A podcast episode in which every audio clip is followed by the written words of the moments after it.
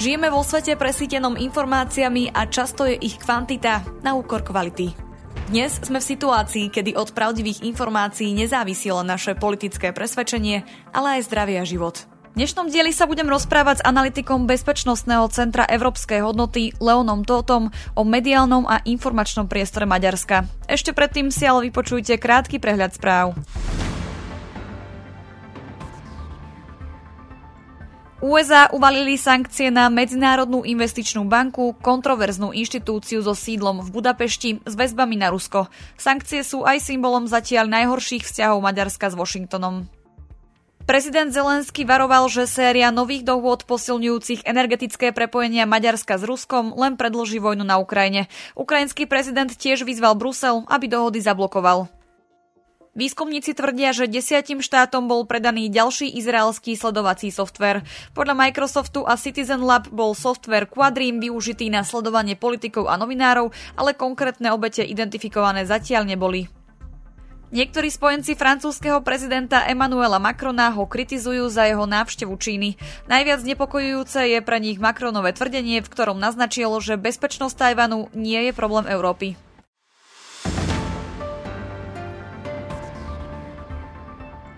Mojím dnešným hostom je Leon Todd. Dobrý deň. Dobrý den, dámy posluchačům. Vysvetlili by ste na začiatok našim posluchačom, čomu sa v Maďarsku venujete? Tak já v současnosti působím eh, v Bezpečnostním centru Evropské hodnoty, kde pracuji jako analytik středoevropského programu. To je vlastně náš nejmladší program, který se zaměřuje na monitorování a analýzu hybridních hrozeb, ale taky zahraničního vlivu a nějaké strategické komunikace, především právě v Maďarsku, ale taky například u vás na Slovensku. No a já mám na starost zejména právě schromažďování a nějaké vyhodnocování informací z Karpatské kotliny, co by rodilý mluvčí. A řekněme, že tou mou hlavní misí se stala snaha určitým způsobem přiblížit ten autentický pohled z druhého břehu Dunaje. To znamená vlastně vysvětlat příčiny, komunikovat nějaký širší kontext a reálie, aby ty hrozby nebyly pouze identifikovány, ale abychom jim dokázali díky dostatečné znalosti těch poměrů porozumět a tím pádem i čelit. A to je vlastně ten náš cíl. A v rámci programu i vydáváme právě dvoutýdenní zpravodaj, takzvaný Orbán Watch Briefing, který v tomto duchu mapuje nejnovější vývoj v Maďarsku. Ako teda vyzerá mediálny a informačný priestor Maďarska v súčasnosti? Dá sa hovoriť o maďarských médiách ako o politickom či propagandistickom nástroji, alebo to je skreslený pohľad? Je to systém, kde velká koncentrace mediálního vlastnictví, především v rukou osob blízkých k vládě Viktora Orbána, kde vlastně nezávislá média sice existují, ale k lidem se to nedostávají. A, a není to náhodou. Ten, ten systém je postavený na dosazování lidí na klíčové posty úřadů, které provádějí nad médií kontrolu a zajišťují financování nebo třeba udělují licence. No a ta veřejnoprávní média jsou vládána vládou, tak to jsou de facto součástí vládní komunikace, takže celkově panuje velká zajatost zdrojů a polarizace.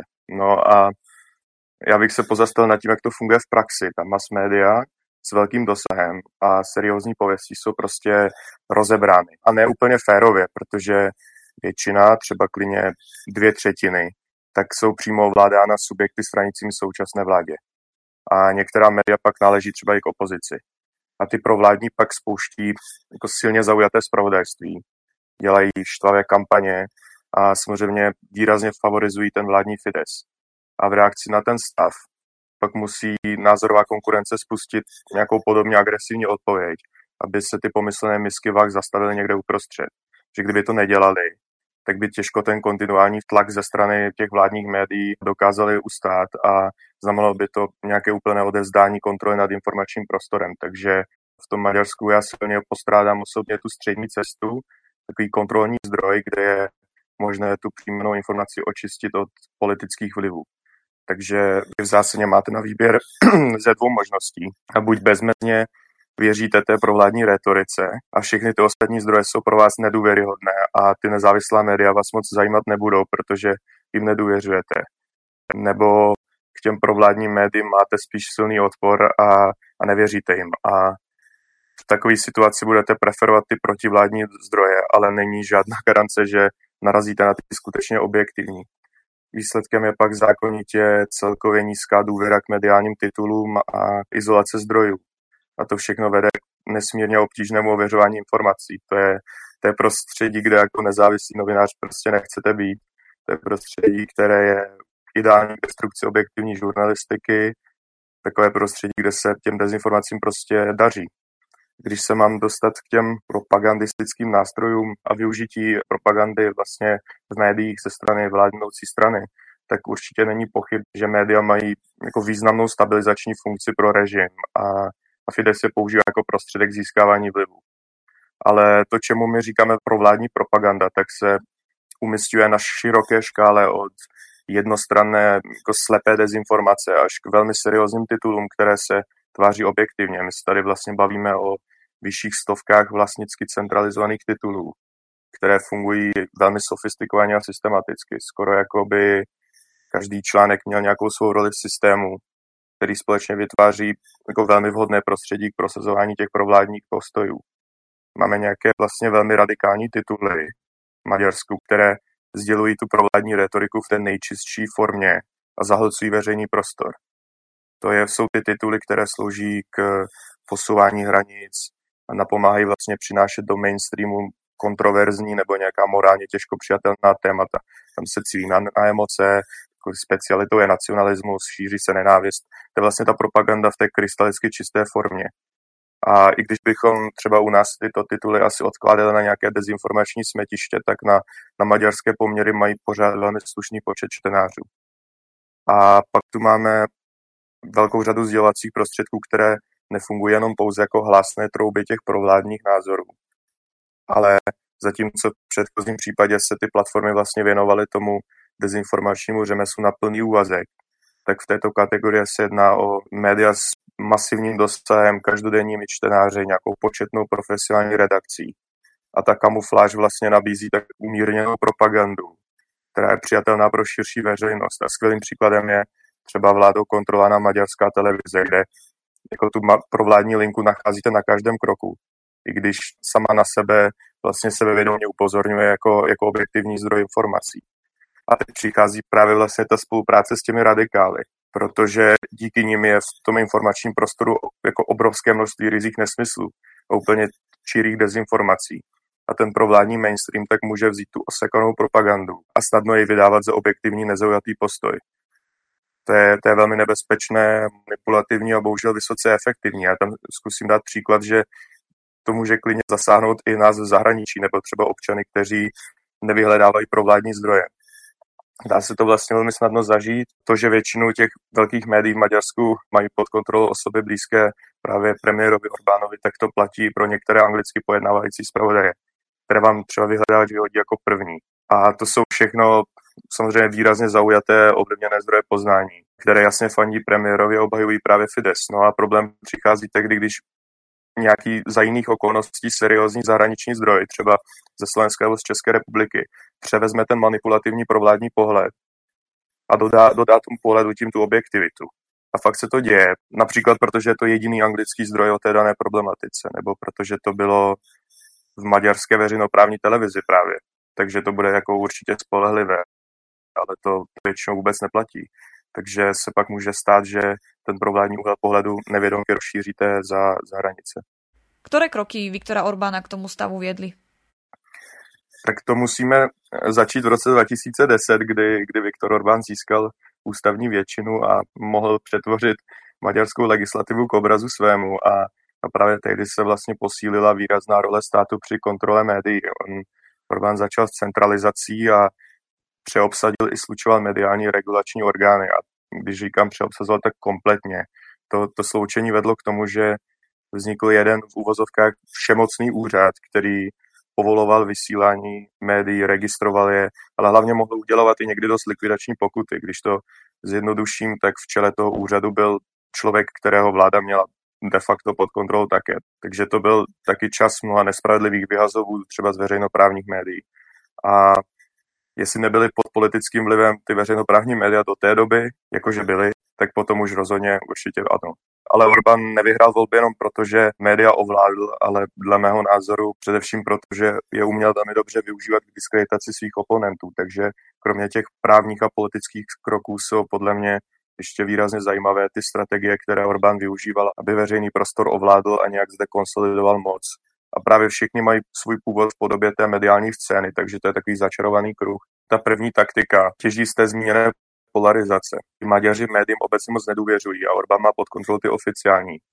Takže se režim snaží navodit pocit, že mezi provládním a objektivním spravodajstvím je takové rovnítko a že to je vlastně to samé. A v tom vzniklém chaosu zdrojů je fakt hrozně snadné označit ta vládou vládaná za takové bezpečné přístavy. Zatímco vy necháte to své impérium v úzovkách pracovat na pověsti těch vůči vám kritických platform tím, že, že označíte za zahraniční propagandu levicové lobby. To je dobrá cesta k informačnímu monopolu, kam, kam vlastně možná to Maďarsko pomalu ale jistě kráčí. A ještě jsem chtěl teda říct, že Orbán také využívá izolaci zdrojů. A to je velmi zajímavé, protože na venkově stále platí, že jediný zdroj poznání místních, častěji třeba starších generací, tak tvoří nějaký tištěný regionální denník. A ten vám každé ráno přijde do schránky, vy si ho přečtete a podle toho si děláte názor.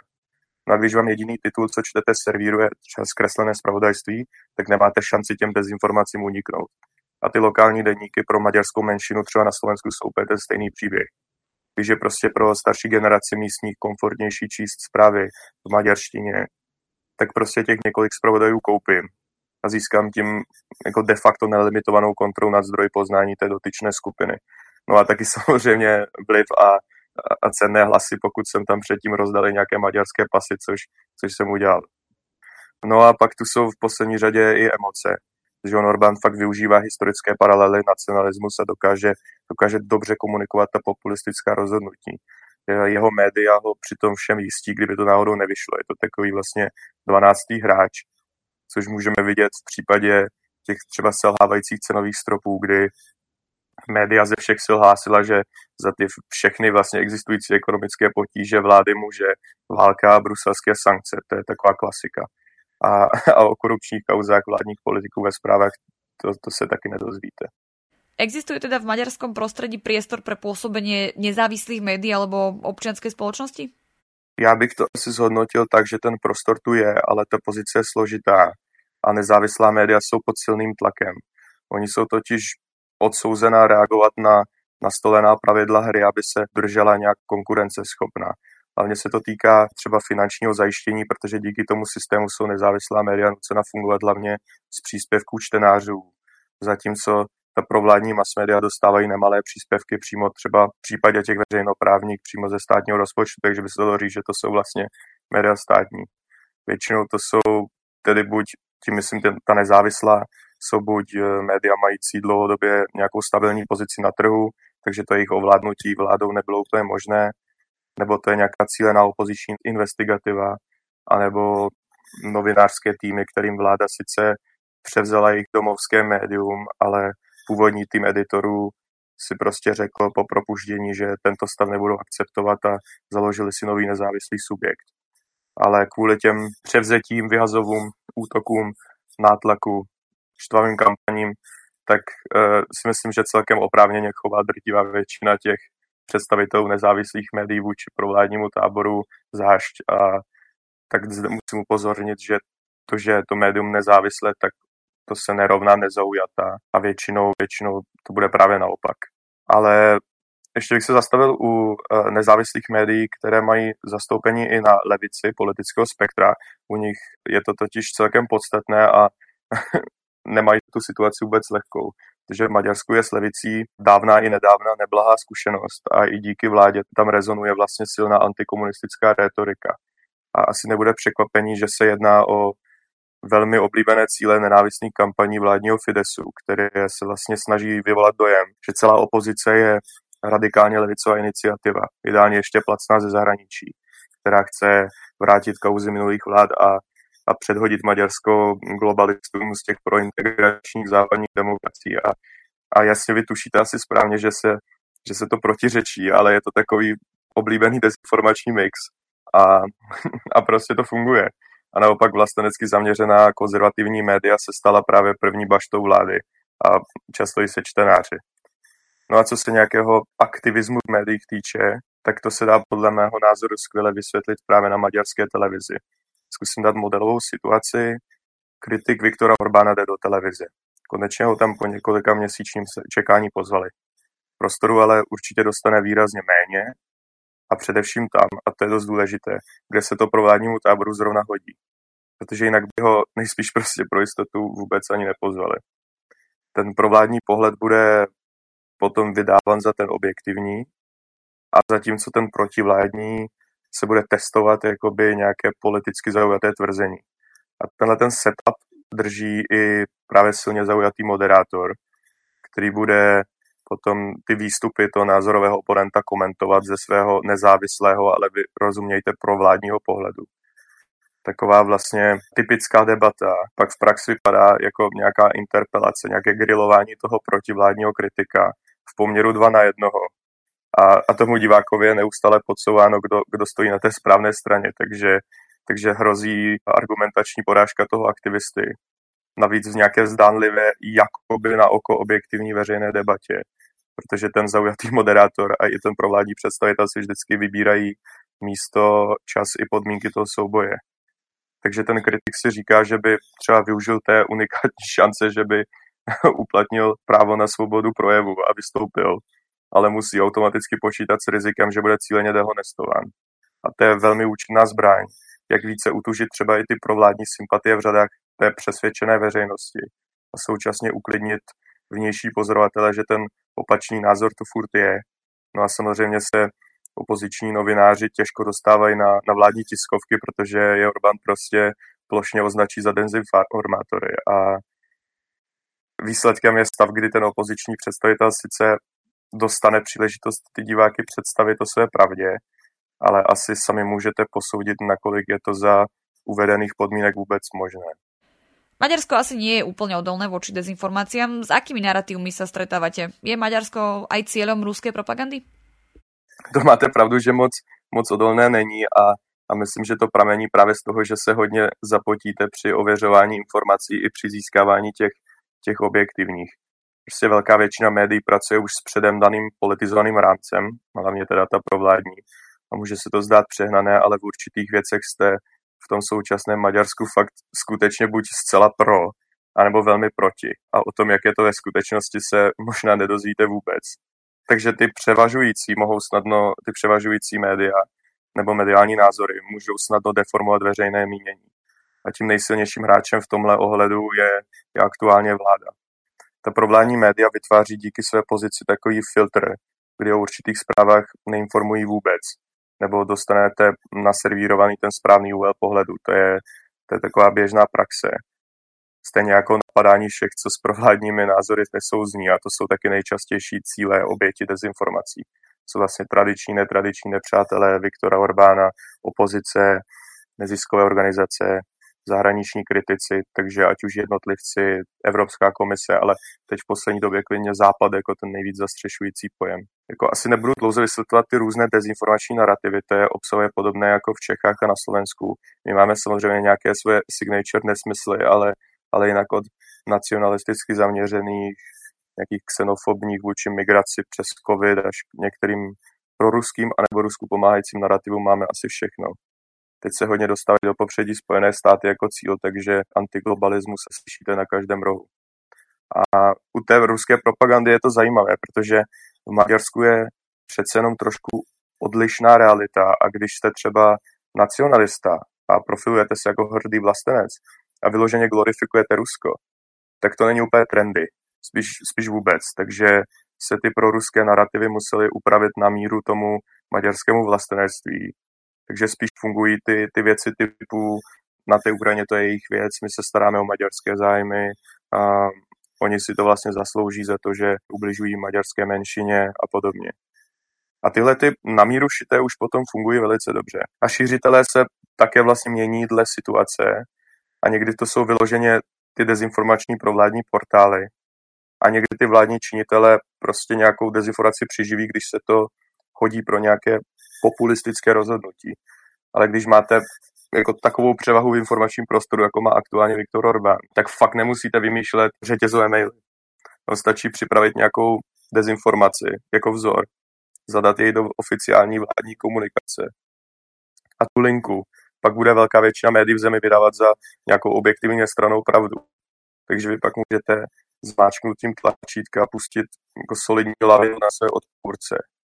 Díky tomu systému, který jsem vysvětloval, vám prostě patří oficiální tradiční média, patří vám televize, rozhlas a zároveň jste vytvořili prostředí, ve kterém ti občané nemají moc šanci získat přístup k objektivním zdrojům, ani si ty zdroje ověřovat. Takže i kdyby to byla sebevětší hloupost, tak už jenom ta samotná kontrola té propagandě tak dá velmi, velmi, velmi slušnou pozici v diskuzi. V poslednej dobe v súvislosti s Maďarskom rezonuje tzv. zákon o ochrane detí. Ako sa možno pozerať na rozhodnutie o prijatí tohto zákona?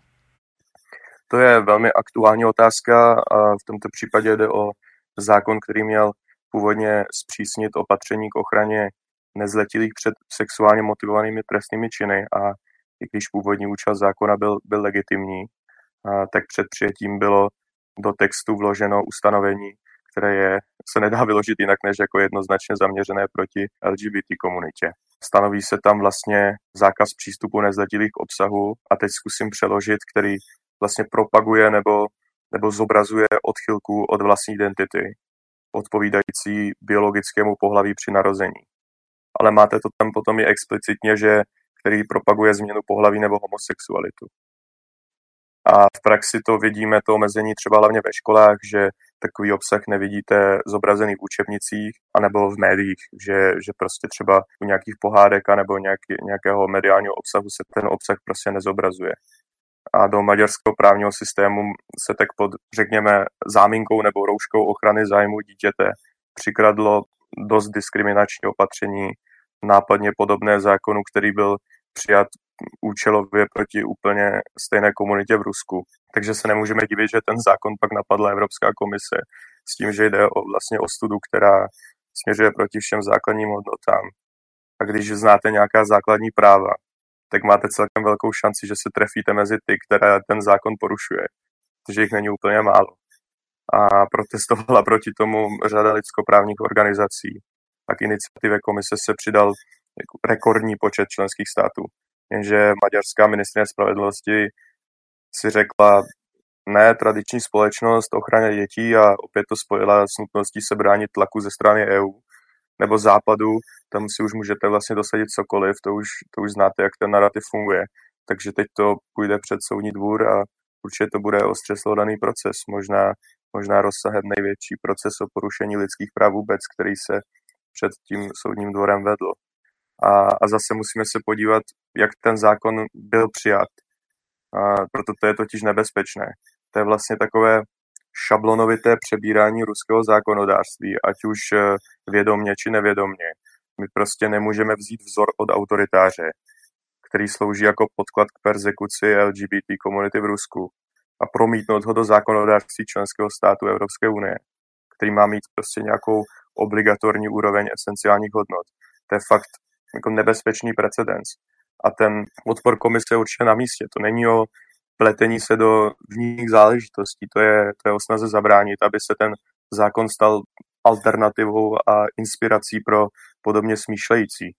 Když se podíváte na podobná opatření v Rumunsku, na nějaké výroky tady na Slovensku, těch, co by rádi šli v ruském vyšlapaných stopách, je si myslím i mimo Maďarsko dostatek. A, a je správně, že dáváme signál, že že v demokratické Evropě tudy ta cesta prostě nepovede, protože nově, nově to vypadá, že, že v Maďarsku budete moci nahlašovat LGBT rodiny přes anonymní formulář, kde, kde reportujete osoby porušující maďarskou ústavu. A to je vlastně pro představu, tam vedle té kategorie LGBT párů máte třeba nahlašování neonacistů a podobné skupiny.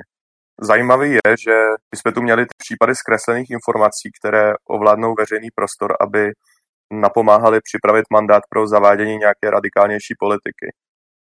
A tohle je naopak přesně opačný případ, kdy ty formální normy můžou mít na veřejnost významné radikalizační účinky, protože vlastně ukazují, jak se chovat a co je ještě v pohodě. My prostě víme z průzkumu, že to přísné zákonodárství proti té Orbánem demonizované gender propagandě vůbec nereflektuje nálady v maďarské společnosti. Já jsem tady měl průzkum, ve kterém měli Maďaři označit nějaké top tři nejpalčivější problémy, které je trápí. A byla tam kategorie homosexuální propaganda. A tu zvolilo pouze 2% respondentů. Abych vám přiblížil pro ilustraci, tak na prvních místech byla drahota, nízké platy nedostatečná úroveň zdravotnictví a korupce. Takže, takže vlastně vizitky politik vlády. Ako by ste zhodnotili pozíciu Maďarska a Viktora Orbána vo vzťahu k vojne na Ukrajine? To je naštěstí téma, o kterém se v celku obstojně informuje uh, i v zahraničí, takže zde budu uh, moci být stručný. Viktor Orbán se může v důsledku svých rozhodnutí chovat skutečně pro rusky, ale nesmíme zapomínat ani na to, že se chová dle mého názoru hlavně pro Orbánovsky. Ten můj osobní názor je, že Viktor Orbán balancuje, váží výhody a pracuje sám za sebe s vidinou, že mu konflikt přináší příležitost něco vsadit a na konci být silnější. Jde mu hlavně o ten vliv, a to jak ve své zemi, tak na, tak na mezinárodní scéně. A viděli jsme to i, i dříve v jeho vztahu třeba k Evropské unii za covidu nebo za migrační krize. Ty vztahy mezi Maďarskem a Ukrajinou zjednodušeně řečeno nebyly úplně ideální, takže, takže Orbán vytvořil ten známý narrativ, že, že to je konflikt dvou slovanských národů, že jich se to netýká, ale přece jenom uvidíme, co na tom jako Maďarsku můžeme vyhrát. A tenhle přístup se samozřejmě Putinovi skvěle hodil. A v Rusku by byli určitě moc rádi, kdyby se tak zachovala celá Evropa. No a, a vidíme, že když ty výhody přece jenom nepřichází, tak maďarská vláda pokukuje po tom obratu. Ale zase ne moc rychle, ani nápadně, protože tu je pořád třeba otázka vstupu Švédska do NATO, kdy může Orbán využít svůj vyděračský potenciál. Jako tu morální rovinu těch, těch politik asi vůbec nemusím zmiňovat a, a ten oportunismus bych určitě nebral jako nějakou polehčující okolnost, hlavně kdybychom měli zhodnotit spolehlivost Maďarska třeba v obrané alianci nebo v nějaké diplomatické interakci. Ten jeho přístup k současné krizi je, je vlastně takové sezení na dvou židlích a západní spojence to samozřejmě oprávněně přestává bavit. Ako v tomto kontexte možno chápať dohodu s Moskvou o rozšírení jadrovej elektrárne Pakš? Maďarská energetická politika je dle mého názoru právě dobrým příkladem té proruské, ale oportunistické orientace. Maďarsko je na Rusku energeticky závislé a, a vsadilo na to, že, že díky udržování tohoto stavu získá výhody oproti zemím, které zjednoduše řečeno jsou nebo donedávna byly závislé také, ale chtěli se závislosti zbavit. On Orbán čekal levné dodávky a stabilitu. Takže zatímco Rusko hrozilo, že se přes zimu kritická infrastruktura bez jejich plynu prostě zhroutí a, a Maďarsko si zkrátka bude muset dojít pro tu dohodu, aby z toho byla venku, tak to Orbán prostě udělal a pro tu dohodu si došel. A což o tom, že tu je nějaká geopolitická situace, že to je válka, že máme nějaký systém fundamentálních hodnot. Prostě ten plyn byl, byl nad ideály v tu danou chvíli. A my už víme, že to přes zimu dopadlo trošku jinak, ale, ale princip je stejný i u jádra. Maďarsko se nějak rozhodlo a energetický zdroje, ten energetický mix, to je, to je rozhodnutí na dlouhou dobu dopředu. Teď je prostě v pozici závislosti a špičky maďarské diplomacie létají do Moskvy potvrzat nové dohody a do Bruselu současně lobovat proti sankcím na to jádro. A to bude brzo velice aktuální a bude zajímavé to sledovat. A snaží se to vlastně vydávat tu spolupráci s Ruskem eh, na poli toho jádra jako úspěch, ačkoliv je to de facto podřízená role ale k tomu, aby se vlastně Maďarsko mohlo té energetické závislosti zbavit, tak je zapotřebí dost času, nějaké iniciativy, plánu politické vůle a, a určitě i pomoci ze zahraničí. Takže by to především bylo dost nepohodlné a vyžadovalo by to přiznání, že se, že se něco nepovedlo. A to si myslím, že, že Orbánovi bohužel, bohužel nestojí za to. Hovorí analytik Bezpečnostného centra Evropské hodnoty Leon Todt. Ďakujem za rozhovor. Na závěr jenom dodám, že pokud vás zajímají další témata rezonující maďarským veřejným prostorem a chtěli byste s námi sledovat další vývoj, tak určitě mrkněte na naše stránky evropských hodnot a přihlašte si k odběru náš zpravodaj Orbán Watch Briefing. Myslím, že to je v celku nový koncept, jako situaci v Maďarsku informovat a spoustou podobných otázek se v každém vydání pravidelně zabýváme. Já vám také moc děkuji za pozvání a přeju pěkný den. Ak sa vám tento diel páčil, môžete nás podporiť či už jednorázovo alebo pravidelne cez Patreon. Umožnite nám tak vytvárať nielen kvalitný obsah, ale tiež budovať komunitu ľudí, ktorí rozumejú potrebe zdravého a transparentného infopriestoru. Viac informácií nájdete na stránke infosecurity.sk v sekcii podpora. Na príprave podcastu sa podielal Peter Dubolci. Táto epizóda vznikla s podporou Európskej únie. Verím, že si nás pustíte aj na budúce.